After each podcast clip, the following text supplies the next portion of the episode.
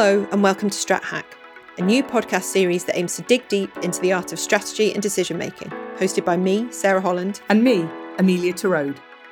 We're the two founders of the Fawnbrake Collective, an award winning brand consultancy based in London but working all over the world.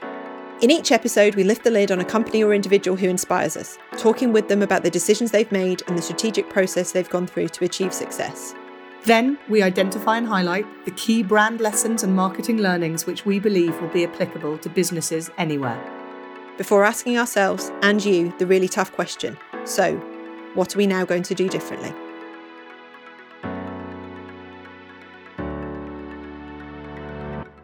On today's episode, we're joined by serial entrepreneur William Chase.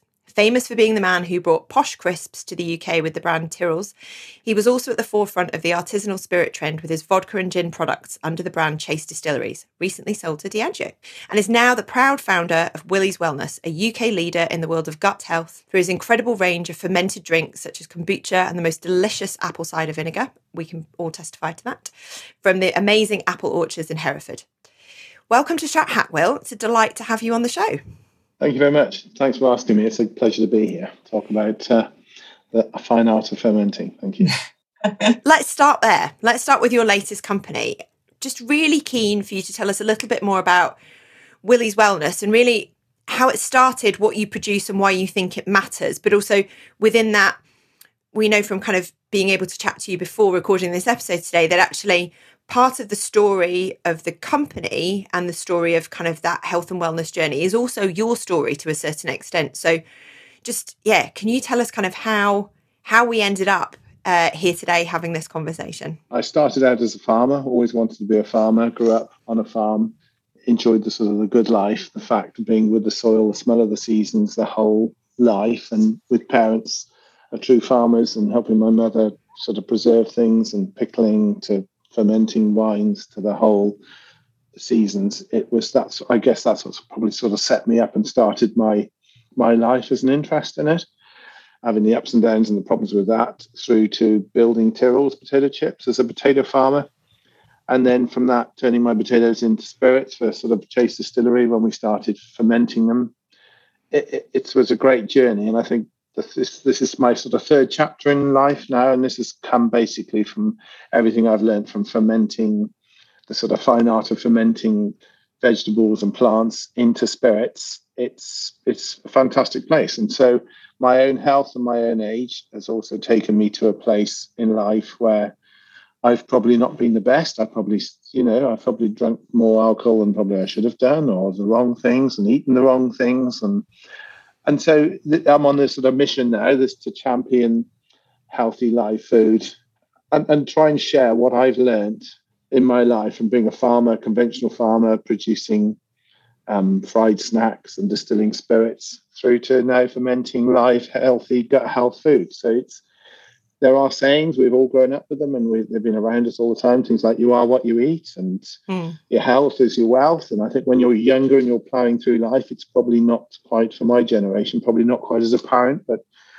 what's really inspiring about this business is the next generations now are really keen on saving the saving the world and doing something about it. So it's a really really interesting place there to be. So it's it's putting all that into, into space where we are today it's the whole conversion from losing the sugar tone to not wanting sugar. So I think society mm. is so reliant on sugar today. With a few key points that I've learned industrial processed sugar, how bad it's for you, not just because of the, the calories. I think people are so misled with calories that calories are units of energy. They, they mustn't be frowned on. We need calories. If we didn't have calories, if we didn't have energy, we couldn't even get out of bed in the morning. So, my probably part of my mission now with this brand is to try and focus more on the awareness. I've been using things like oat milk, believing that it's probably a better replacement for milk. But when you actually look at it, it's got all other sorts of naughty stuff in it that is not good for your gut at all. Mm. You're probably better off just using milk anyway. And people aren't really sure if they're lactose intolerant. And there's, there's so much going on at the moment that people are so confused with food um, I, I, think there's, there's, it's a really interesting times to be a sort of, and with the whole thing from farming to farming with the soil microbiome becomes so apparent now with sustainability, being able to farm mm-hmm. without the reliance on artificial fertilizers and chemicals to be able to farm naturally. with us keeping the soil and microbiome in good condition, and that going straight through to your gut health. So learning all of that, it's sort of almost as much as a as a career for me now than it is um, a, a chapter. Probably the most exciting thing I've done in my life as a farmer to have discovered this area. I want to just actually go back to the the link back to farming, and actually some of what you've discovered in this journey are some of those. I think your point's really interesting about the narrative now. You know, just how much noise there is around certain parts of this conversation, but actually what what you discovered was the old orchards. You discovered that heritage of the mother and where that was in in the past. I'm just really interested to kind of see if if strikes me that part of how you're trying to navigate through some of the kind of the the modern noise is actually to focus people back on some of those things as you say the old kind of adages of you are what you eat and the importance of soil and where things come from just what was your own journey like to almost kind of realize that you were coming back full circle to the kind of the, the origins and the history of farming um, in terms of your kind of family and your background? Yeah i think that's that's a fantastic point and it's it's all about the living with the elements. And probably in the last since the last war in the last or certainly the last 60 years until 60 70 years ago all food was organic. We didn't have all these artificial fertilizers and we didn't have chemicals and all food they're, they're just so the last 60 years we've gone to this people's desire probably one of the worst things for you at the moment is this white slice especially being british is this awful white slice chemical bread that we've got into mm. there were different brands of all sorts of ways of marketing it, but that is really, really bad food compared to now people who understand the benefits of live cultures and having soda bread and actually having real whole grains instead of these modern varieties of cereals that are just ground up and just a load of gluten and, and nothing else. So it's it's the whole evolution of taking things back to basics, which is it's really on trend now. So I'm taking all that together, I've learned how important it is to have a balanced diet. And, and probably one of the other sad things that I've learned is all these fads of diets that we go through. It's like at the moment we've got keto, and then we've got, mm. you know, we've had Atkins, we've had different diets. People think, gosh, shall I shall I give up this? And and shall I give up that? What shall I eat? What's good for me? What's bad for me? And so no foods are bad, all foods are food. But obviously we all know that vegetables, live foods, live fermented foods are good for us. So it's it's having a balance and it's actually eating the right things. And I think the whole food world, the one thing I've learned from the whole journey is the whole food world today has been led by large food companies that have just focused on getting sugar into things. Even porridge, you pick up a packet of porridge on the shelf today and just look how much sugar, and there shouldn't be any sugar in porridge, but just have a look how much sugar is in it or, or what's in the ingredients. And from social media, everything, all brands are built on social media now. But one of the most inspiring parts as well is the younger audience. They're probably mostly female, but the discoverers are now beginning to pick up on they're looking at the back of pack and they're beginning to see what's actually in that product. So it's a big thing that's coming now. Probably you should put the ingredients on the front of every product so you can see what's in it. But it's really inspiring to me to see the interest in the public of actually what's in ingredients and things aren't hidden. So the understanding that it, it, you are basically what you eat. If you eat the right food, you'll stand a better chance. And this whole thing today with sort of mental health, mental wellness, it all starts with the food you eat. Your brain is your second gut. Your gut is your second brain. Sorry. So if you look after your gut, you've got a healthy gut. You'll be you'll be a lot better prepared upstairs than you will be if you're eating all the wrong stuff. I love the idea of putting the ingredients on on the front, not on the back. It's it's funny, it's all those things that we've just sort of got into these kind of unthinking habits. It's kind of in small letters on the back yeah. that you need to kind of either put on glasses or take off glasses if you're kind of, you know, old, like I was going to say us, but that's a bad thing. But but actually, you're completely right, which is we we need to flip all of that. Well, one of the things as you were you were talking, it, it really kind of strikes both Sarah and I that you seem to have this amazing knack of kind of foresight, of kind of looking out at the world. You've kind of you've got these kind of I don't know, cultural, you've got these antennae that just kind of goes, this is going to be a something, whether it was kind of, you know, posh crisps back in the day or the uh, sort of artisanal, sort of locally produced spirits. And now uh, you're completely right, this kind of this trend of sort of mental health and wellness and gut health. But I was kind of really interested in how you think you find that kind of inspiration because you obviously have it. You've obviously got real kind of foresight. but but you know, where where do you think you you kind of get your inspiration and your ideas for business from? I, I, think the thing that's probably inspired me most of all was probably setting up Tyrrell's in 2001 as potato farmer and potato trader. That's where I'd sort of ended up in life. Um, I wasn't in the happiest place, so I sort of sandwiched between farmers and supermarkets, trying to put them both together and make money out and growing potatoes myself as a producer.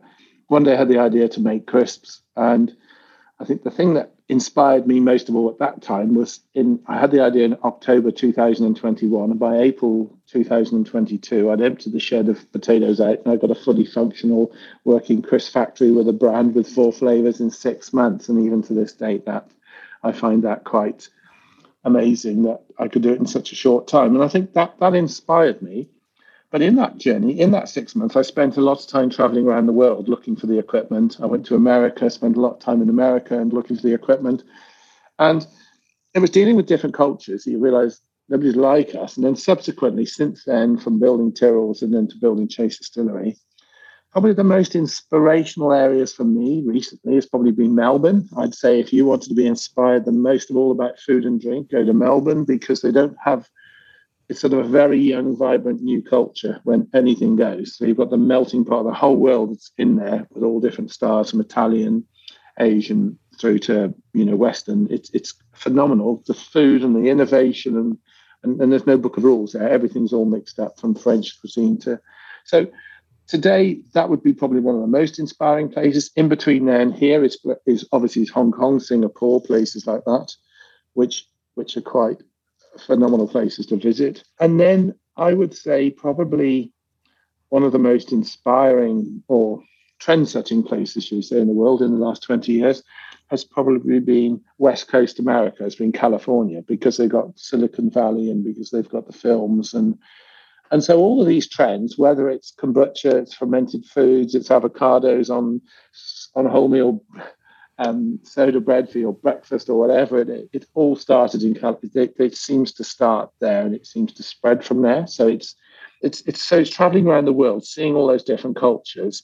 Now there's a massive move now with fermenting. Obviously, it's it's a very Asian thing, and so things like kimchi, sauerkraut, and all the best probiotic foods, miso. It all started over there in the art of, and and this this didn't come about as a trend, and this is why I think fermenting is the new baking and so baking is, you, is you're preparing food. If you're cooking, you're preparing food. If you're fermenting, you're, you're making food either last and you're making it digestible. So you're doing two things in one go. And so digestion, nutrition is top of the list for us.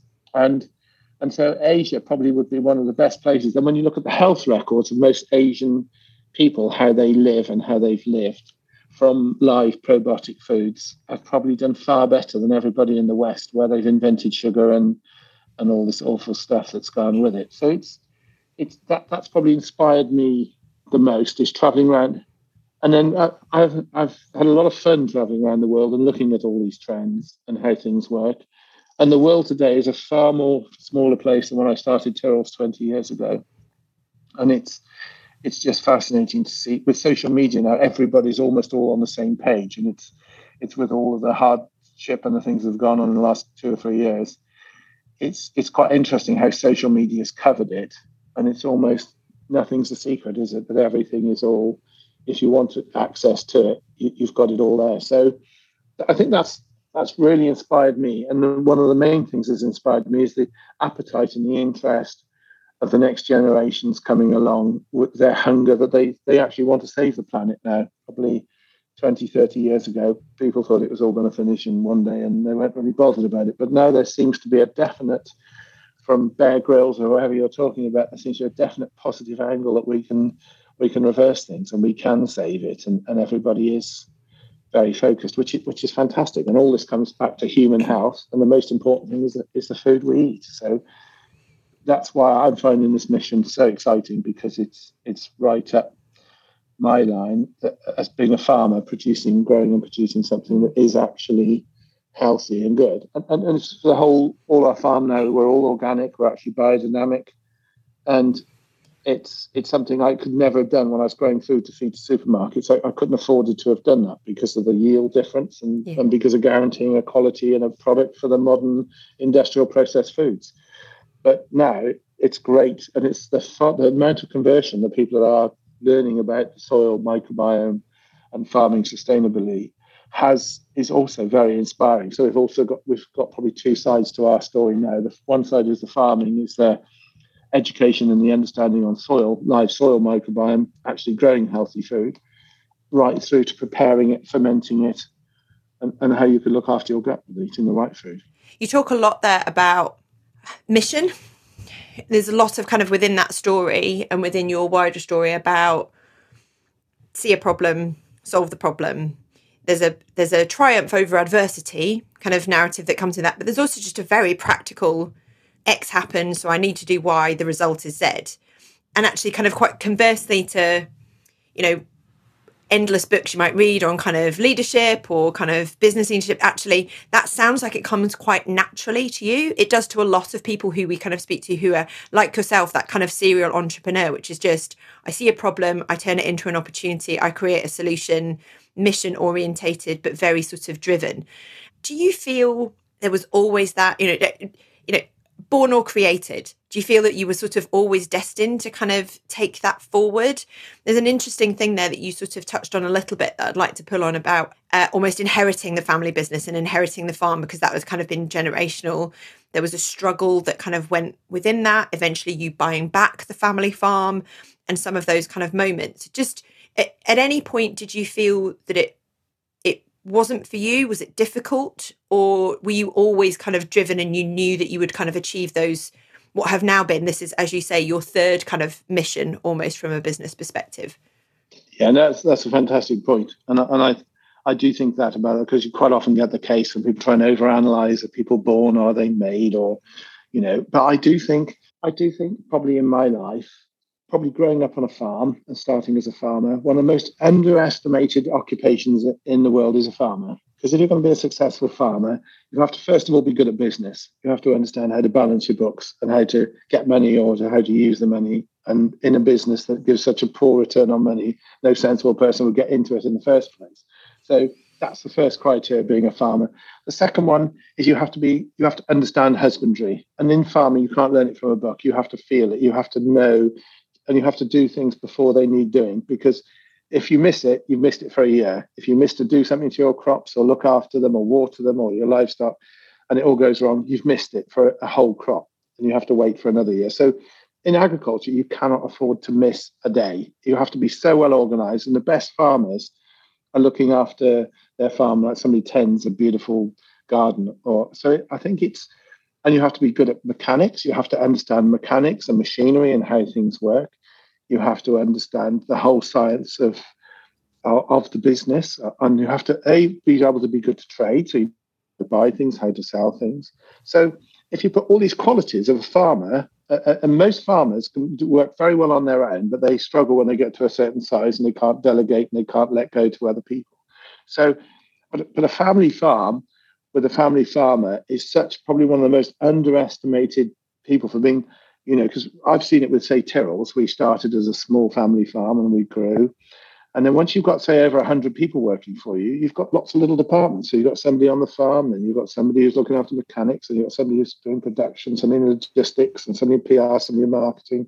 And suddenly you've got all these people that just come to work and look after their little sector, and they're not doing the whole thing. So it's, in answer to your question now, I think it's it's being able to multitask. And that's probably, some ways to me, that's probably my downfall because you can clutter your brain up with so many things. You can get so busy.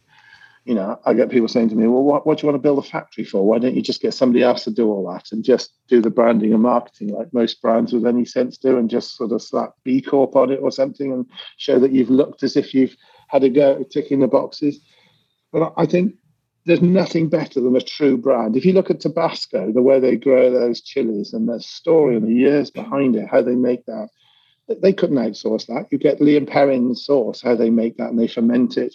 You've got some fantastic food brands in the world that just couldn't go out and get somebody else to do it for them or sell it on Twee Stories. That's what fun that did smoothies, and they did it with sort of nannies knitting hats and things and great stories. But there was there was no real fabric behind it. So I think a brand, especially no more than today, and especially if you're going to make something that's healthy for people, it's good for mm. people, and you want to start talking about ingredients and I think there's never been a better time for sort of transparency. So, so I'm probably waffling there now, but, but in your in answer in answer to your question there, yes, I think I think adversity and and putting yourself in those positions actually makes you because when things went wrong for me as a farmer and I had to let go most of it and start again, I was actually in hospital for a few weeks with a paralyzed back. I'd hurt myself. And when I came out and got started again, I started with about fifteen thousand pounds. So it was it was quite it was it was mm. quite a shock to mm. suddenly start losing the whole inheritance thing and starting again was, was quite a challenge. But I think it's but in answer to your question, if I wasn't put in that position and I just inherited it and I could just mosey along, I think I think I probably would have done. I would have taken yeah. an easier route. And your ability to clearly be able to see short term priorities and long term vision to build on your multitasking point. sounds as well, um, and again, we hear this from lots of people similar to yourself who've had these, who've developed and built these successful businesses, but from a position of, you know, a problem to solve or a challenge to overcome. Is actually it's, it's sort of beyond multitasking. It's being able to see the two you know see the long term and the short term at the same time to be able to see the top and the bottom almost simultaneously is a real gift that you clearly have that um, I think it, it could often be must be quite difficult to be able to recognize once you when you're in it and you are that person. I would agree. I'm going to just I'm just going to jump in. It, it, I mean, I think it's amazing. Well, you know, when you talk about you go back to the beginning and you know potato farming and actually you know being squeezed so much by the big supermarkets but you know what you could have done is you could have walked away and said there's no future in this this isn't the life for me but what you did was you you found multiple different ways for the products that you produce it you know whether it was the crisps at the beginning or into into vodka. And now with with the apple juice and the vinegars yes. and the kombuchas i mean it's and, and i agree with sarah it doesn't feel like multitasking. It almost feels like kind of layers of a fabulous sandwich which are all kind of building up together. And it you know it feels like it's you know when people talk about multitasking often the feeling is that you're kind of skipping and jumping from one thing to another. And it doesn't feel like you're skipping and jumping. Everything feels like it's rooted and grounded, but building on something that's come before. So it's funny, I'm not sure that either Sarah or, or I would use the kind of descriptor of kind of multitasking because it doesn't doesn't feel like that properly describes the businesses that you've done and created and how they fit together. It's it's the focus. People keep reminding me of focus, and I think the more you do, the faster it goes, and the more and the more you want to do. And I, I think education today, it's just it's so easy to switch your computer on whatever you want to learn about. It's just if you want to learn all about the microbiome or lactobacillus in fermenting live foods, you could you could learn. You could be an expert on it in ten or fifteen minutes. You can have all the basics. So without having to go to the library. So I think in my instance, it is. But I feed off more and more information. So one of the most interesting things on that point on that subject is people and so, and, and there's a question before people born or made. And I probably didn't really realize how good a team or how important the people were. If you'd asked me about Tyrrell's before I'd sold it and said, oh, we had the best service, we had the best product, and we had a fantastic. But then it was only afterwards I really realized how good the people were. And if you can get people to all work together on one level, all together as a team, and respect and love and be kind to each other and help each other out. It's it's phenomenal what people can do. And, and nobody in us, there were no experts. They were all local guys and they all came in and they went, but they just they loved the business and they soon picked up their job, whether it was cooking or whether it was distribution or whether it was the farm or or packing or flavors or PR marketing. And and so that was that was probably in my life, that's been probably the most they say you don't realize what you've got until you haven't. And that was probably one of the things with that team that I, I just think it was incredible to have people that all get on together and, and you don't have to be experts. And so, and what I've been learning in the last few days, especially, is I think the most important character in us all is personality, is our is our because they say there's three things in people. And one thing is drive and ambition. The second thing is intellect, however you whether it's an exam results or common sense or whatever. And the other one is charisma and character. And, and I think it's it is obviously a, a mold of everything altogether. But the most important thing is between that charisma, character, and your ambition. You'll want to get out of bed in the morning and go and do something and and, and deal with things and, and to get on with others with your with your character. So it, it's a fun, it's a it's fascinating what we can all do if we're if we're inspiring each other and we can we can inspire each other to do those things. Well, when you talk, it's so obvious that it's deeply personal. All the businesses have been very personal. And, you know, I, one of the things that Sarah and I were thinking about when we were sort of preparing for this interview was thinking about the, you know, the, the first brand was Tyrrell's, which was that named, that was named after Tyrrell's Court, the original family yeah. farm. Is that right? It was. It was either going to be Chase's chips or Tyrrell's chips, Tyrrell's potato chips. And then I just looked at the sign one day and the font it was, and I thought, well, just stick that on the packets, and that's that's how it came. And it sort of there were no brand experts, there was nothing. It just came along, and people loved it because they couldn't spell it properly, so they called it squirrels. Little young guys called it squirrels, or and there was either one L or so it was quite good to have. That was quite quirky, and then that was, and I think you do make your own luck, and that was good. I think the quality from the local people, because we had local ladies in the village used to cook all the chips to start with. And it used to be so painful because if they didn't like them, if they weren't 100%, they chucked them all in the bin. I said, no, there's nothing wrong. Oh, no, they're not good enough. We've got to make these. So there was such an implicit, from everybody that worked in Tyrrell's, there was such that you can't do too much for your customers and you can never make however good you make something you can't make it good enough and so and that's probably the farmer in me always wanting to improve and grow better and healthier crops and and so yeah i think that's that's a that's a very good and i think if you try your best and you get something right and everybody in the business tries to get it right it will it will be right. Because i think the one thing i've learned in my life if you if you try and get something perfect you'll probably end up with it somewhere near. If you're a little bit sloppy and you just try and get it somewhere near it'll never be anywhere near. It'll always be a there's so many factors in this world that try and spoil things that it's that it's that aiming to get and, and, and inspiring others to all join in because I think the best people that I've worked with have probably been doing it because they love the job and they, they're not doing it for money. The best people probably don't even want to go home because they're enjoying the job and they don't have a song's praise or a heartbeat moment on a Sunday night and they're not looking forward to work on a Monday because they're looking forward to it and they're thinking what they're going to do and you spend too much of your life at work not to enjoy it.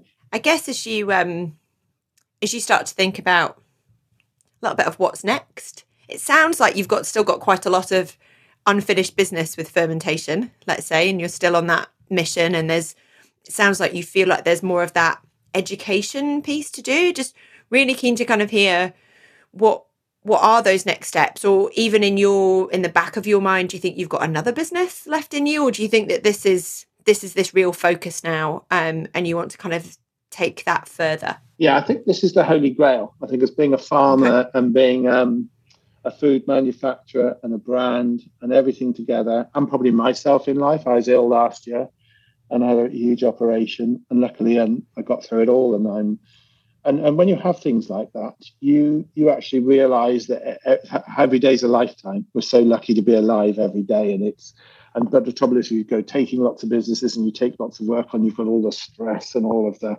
anguish to, to get it all rolling and working. But I, I do think it's this is. I wouldn't want. I think with this one, I've found a product since I met the mother and and I've lost a lot of weight. I've lost four stone myself. I can run now. I couldn't run before. I learned all about arthritis and about controlling your blood sugars. I've, re- I've severely reduced my cholesterol. I can run now. I couldn't run. I started tried starting running a few years ago. I could only do 50 meters, and I thought I was going to fall over and and, and not survive. And uh, and now I can run a couple of miles, and I'm my joints and things. And so it's not a miracle cure, but it's like a catalyst. It's learning that if you can eat the right food, and you can mentally get yourself geared up right. I think that's the most important thing. So since I had that last year, one of the other things that and it's quite an emotional thing selling a business, especially if you sell a business with your name on it. And I don't do things by heart. My sad thing is if I do something, I like to put 100% plus everything I've got into it. So when you sell it, it is like your baby, it is like your child, and it's like letting go.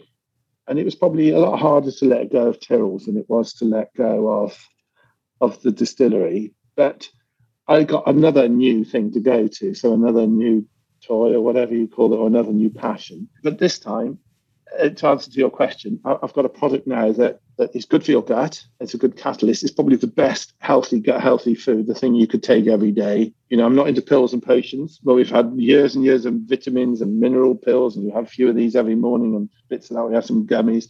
That is just total rubbish. Or that's all fiction. You've got to have real live food. You've got to get your nutrition and to be able to have good digestion, you've got to buy it from good life, proper food. So I think with this, you've got the gut health. The second thing, you've got the mental health. I think with good gut health, there goes, there's a line between our gut and our brain called the vagus tract. So it's easy to say to give up drinking or to cut back or whatever, but if you can take as many toxins out and you want to keep your brain working and you want to keep it smart, I think it was something like in Prohibition in America that Henry Ford said that if all the Ford Motor Company people hadn't drunk, he reckoned they would have got another 35% output. Amazing. I have to say, both Sarah and I have been so so inspired by getting to know you and, and, and also your products as well. Can you tell people where can they buy? Where can they buy um, the kombucha, the apple cider vinegar?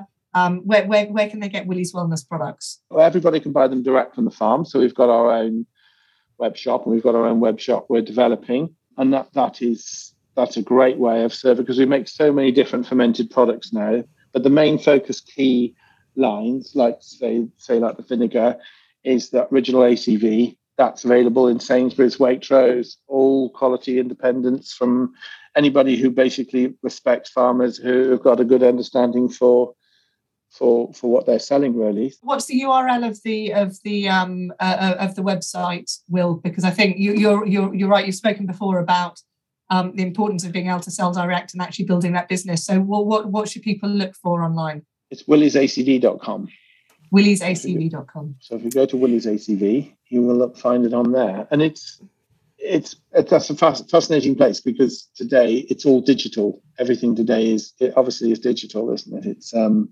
digital is the future. It's a job to see where it's all going to go to because obviously since COVID, everybody can buy. There's there's a big surge now to go to buy direct and to buy online. Look, you you wouldn't have believed it if somebody said to you 10 years ago that you could have a toothbrush at nine o'clock in the morning and by 9.30 the same van could probably be bringing you the toothpaste to go in it as well so it's um no and the other good thing about dealing direct is you can communicate with your customers they, if they've got a problem or they want to tell you and the best way to find out about your product is to talk to your customers that's one of the main things i've learned if you listen to your customers what they want and their feedback that's probably more that's probably helped us things like Tyrrell's and with the distillery and especially with Willie's. It's amazing now that the people that come back and say, Well, I've been on it and I've tried it. And we've just launched one now. It's a 60 day dose, a challenge where if somebody tries it, they buy a whole case. And if they can do it for 60 days, because officially, if you do something for 60 days, apparently it becomes, forms a habit. Have you read the originals book? Sarah, we need to do the 60 day challenge.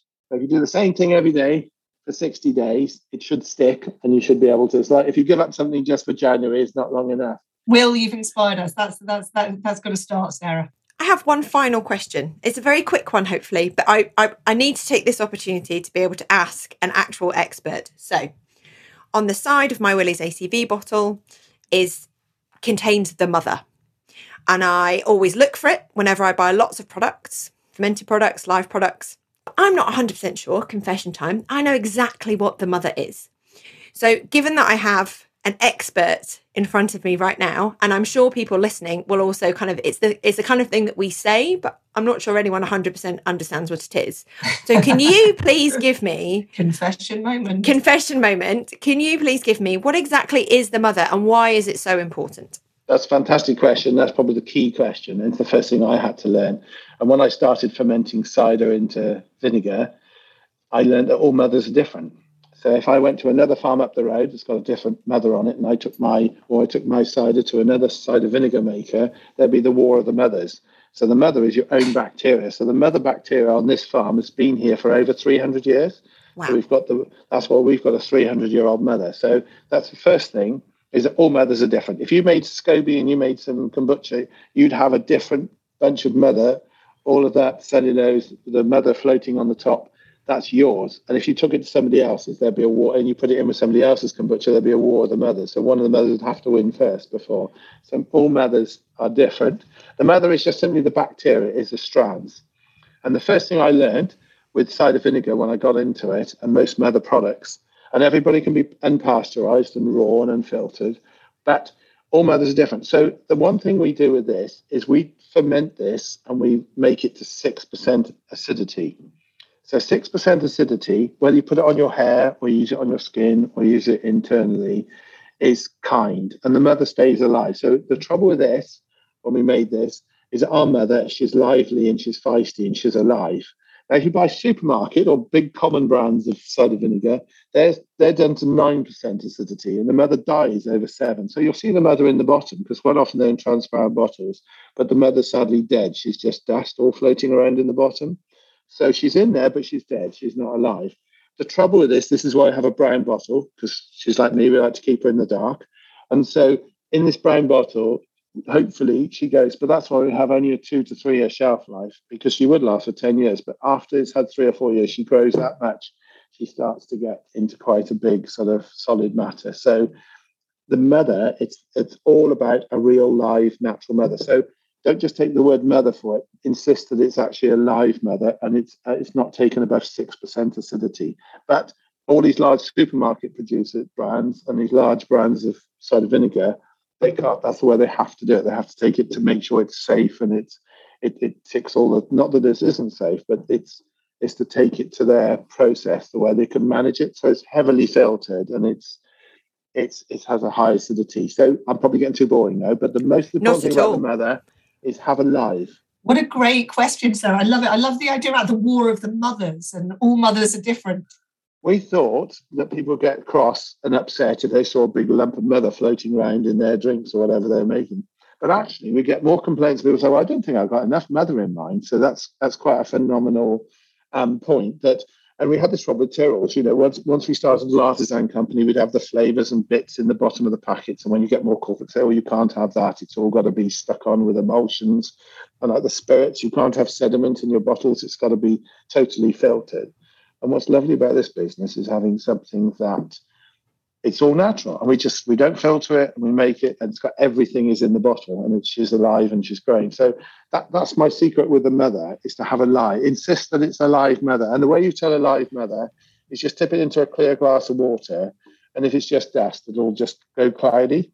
But if it's a live mother you'll see live strands swimming around in there the secret of the mother, Sarah. Who knew? Like, I thought that you and I were pretty pretty good on this stuff, but we were not. We were never not. have I ever been so happy to have asked the burning question that was in my mind. I tell you honestly, Will, thank you for that answer, and thank you for your time today and for sharing your story. And we look forward to seeing what you do next. Thank you so much for joining us today. And, and anybody listening, please get in touch. We'd love to send you a love to send you a sample. And the more the more people who love and find the mother and follow the mother and understand the real life mother, the better. I think this is a this is a fantastic mission to be on. Brilliant. Thanks so much, Will. Thank you, guys. It's been a pleasure.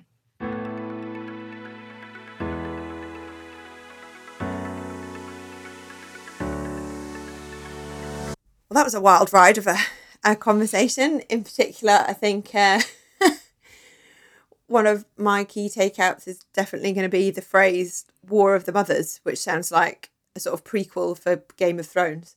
What a brilliant discussion. What an amazing human.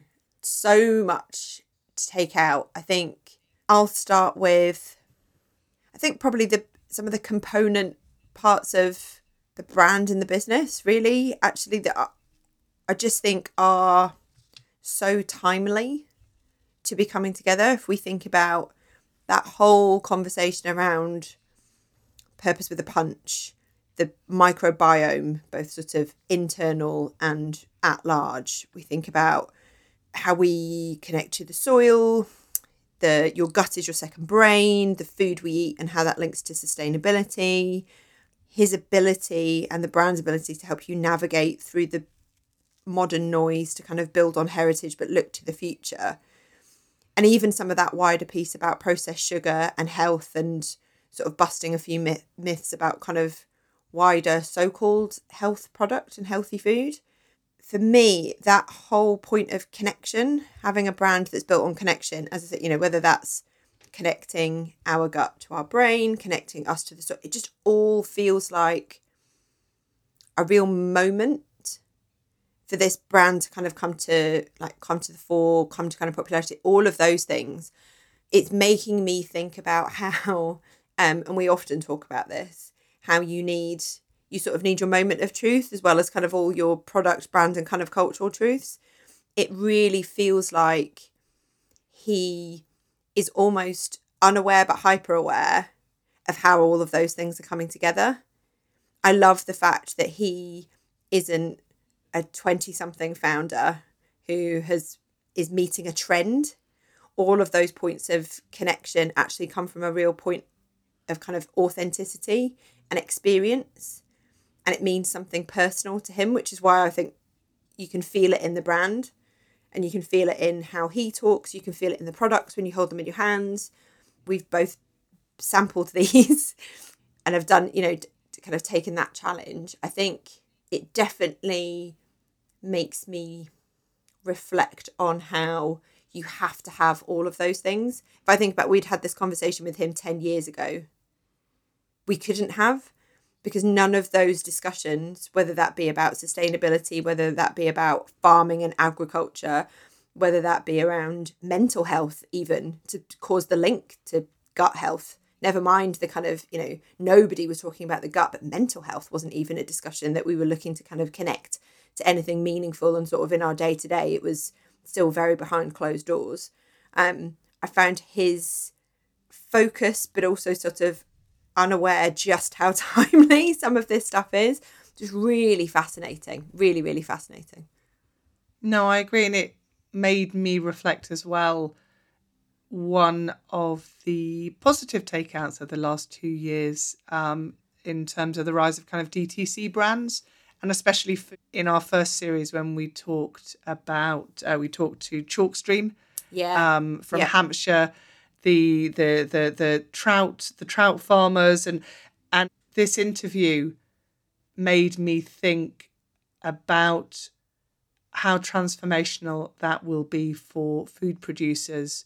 Uh, for people to be able to buy direct from the farm. And when he talked about um, not having the intermediaries of the supermarkets that that actually he can have a conversation and talk and learn and listen to consumers and that actually the little dosing drinks that he talked about yeah. the apple cider vinegar uh, the, with with apple juice and honey and turmeric and that came out of a conversation of, of listening to what consumers wanted and uh, and actually how much easier it is and to to to be able to have those kind of direct relationships is to your point about a kind of moment in time as well. So the technology's there, ev- everything's really lining up. He definitely doesn't sound like he wants another chapter. This sounds like it's going to be the chapter that he wants to see through. Yeah, I agree. I think the um when you think about his personal story, it does feel like all of those previous journeys have been leading up to this one. to play on the word, like this is the mother of all journeys for him. Um, in terms of where he wants to kind of take it. I think the some of the points we discussed with him around responsibility and that whole born or created conversation, strategy being born out of necessity, that kind of problem, opportunity, solution a little bit, but also just the execution part. I loved his when he pulled it back to agriculture and that notion of like you can't miss a day because if you miss a day you've got to wait another year and that sort of sense of urgency that's in him, but also responsibility. He almost, whether it's the brands he's built or the other businesses or just all of that journey, which is quite tumultuous when we sort of talked it through in terms of loss and identity. And there's a lot of stuff in there. But actually, now, because of that meeting the moment kind of conversation, I think now he's pushing this into what other problems this can solve. Like, I wouldn't be surprised if that mission of what we put in versus how it connects to kind of the planet and climate change some of those sustainability parts of the narrative i think you can go so much further. There's clearly more in that mental health gut health kind of connection that he will want to kind of play on. I think that's what's exciting about all of the different elements that are in this brand that actually he can align that to some of that personal passion point and his own sense of responsibility and legacy a little bit, which I just, yeah, again, I loved that, like the unforgiving kind of calendar of like the time of kind of agriculture, of just having to kind of hit things when you need to hit it because you're not in control of them because nature is. Um, I found that really interesting in terms of when we think about resilience and responsiveness and responsibility uh, in terms of leadership. I think responsibility is a great word. He uses the word mm. mission a huge amount when he talks. And if you think about Tyrrell's crisps, so you know that started out adversity, which was the margins on potatoes when you sell them direct to supermarkets are just so tiny he couldn't make it make money. Um, and actually, then he looked around and you know when you sell potatoes as a product, you can't make money, but when you create a brand, you can. And I think again that felt, you know, he talked about the fact that it was you know it was going to be was it Chase's chips or or or uh, Tyrrell's Tyrrell's Tyrrell's chips. And and but and then um, when he sold that thinking about what else can I do? I've got these potatoes. What else can I do with them? And then fermentation um, into spirits and then obviously that sold last year to Diageo. But actually he'd had the knowledge of fermentation and then took that. So sort of moved on from potatoes but actually still wanting something a, a natural product. And, and and then it sort of felt like a sort of an easy step to the apple orchards. That sense of the fact you know the serial entrepreneur constantly looking at the world around them. And i do think you know it's the sort of the cultural antennae that we talked a bit about but constantly kind of eyes up and and horizon scanning. And and and it's that kind of the what if you know what if we could do this? What if we could? You just came away i remember came came away from that discussion with him feeling that he was just so full of um, ideas and opportunities. And one of them that i loved was we should be putting the ingredients on the front of packaging Mm. not the back for a new generation. And i'm like actually that's genius. That's a really that's a really clever insight about how a new generation of people are, are relating and looking at food. And and and and actually i think that's so clever. And and nobody's done that. Yeah. um and i just there is a there is a sense to me that he's just got this um kind of fixer Mm. personality he sees something sees a problem then want and wants to want, But then knows, you know, fierce urgency of now and all of that. Like he knows how to execute on it.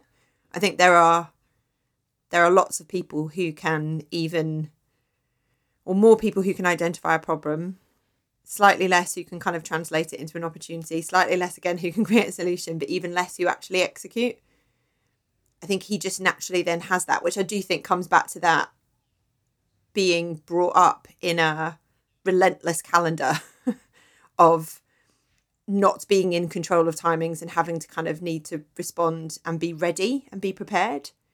I think that that combination is just really fascinating and i think of everyone we've spoken to we've seen it in lots of others but it definitely that it was very very front and center in our in our discussion with him which i just i found really really fascinating I agree. I agree.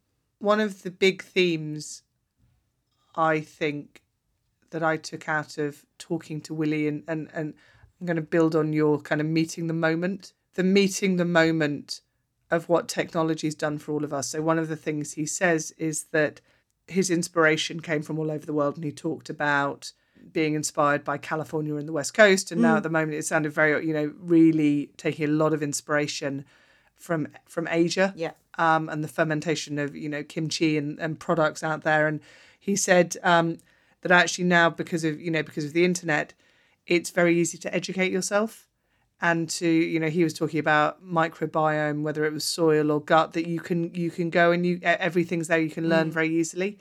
Um and i thought you know that finish the wrap up which is actually the ability the opportunities that we all have now even if we don't know something to be able to to to to hmm. learn in a way that you know even 10 years ago but certainly 20 years ago we we just couldn't we couldn't. Yeah totally agree. The accessibility and opportunity from that that whole education piece. Brilliant. Let's go learn more about fermentation absolutely. The uh the the, the future is fermented. Thank you for joining us today. You've been listening to strat hack with me sarah holland. And me amelia Torode, founders of the Fawnbrake Collective. To find out more visit wearefawnbrake.com And for more information about today's guest, everything we've discussed, and how to get in touch with us about this podcast, please check out the notes that accompany this episode.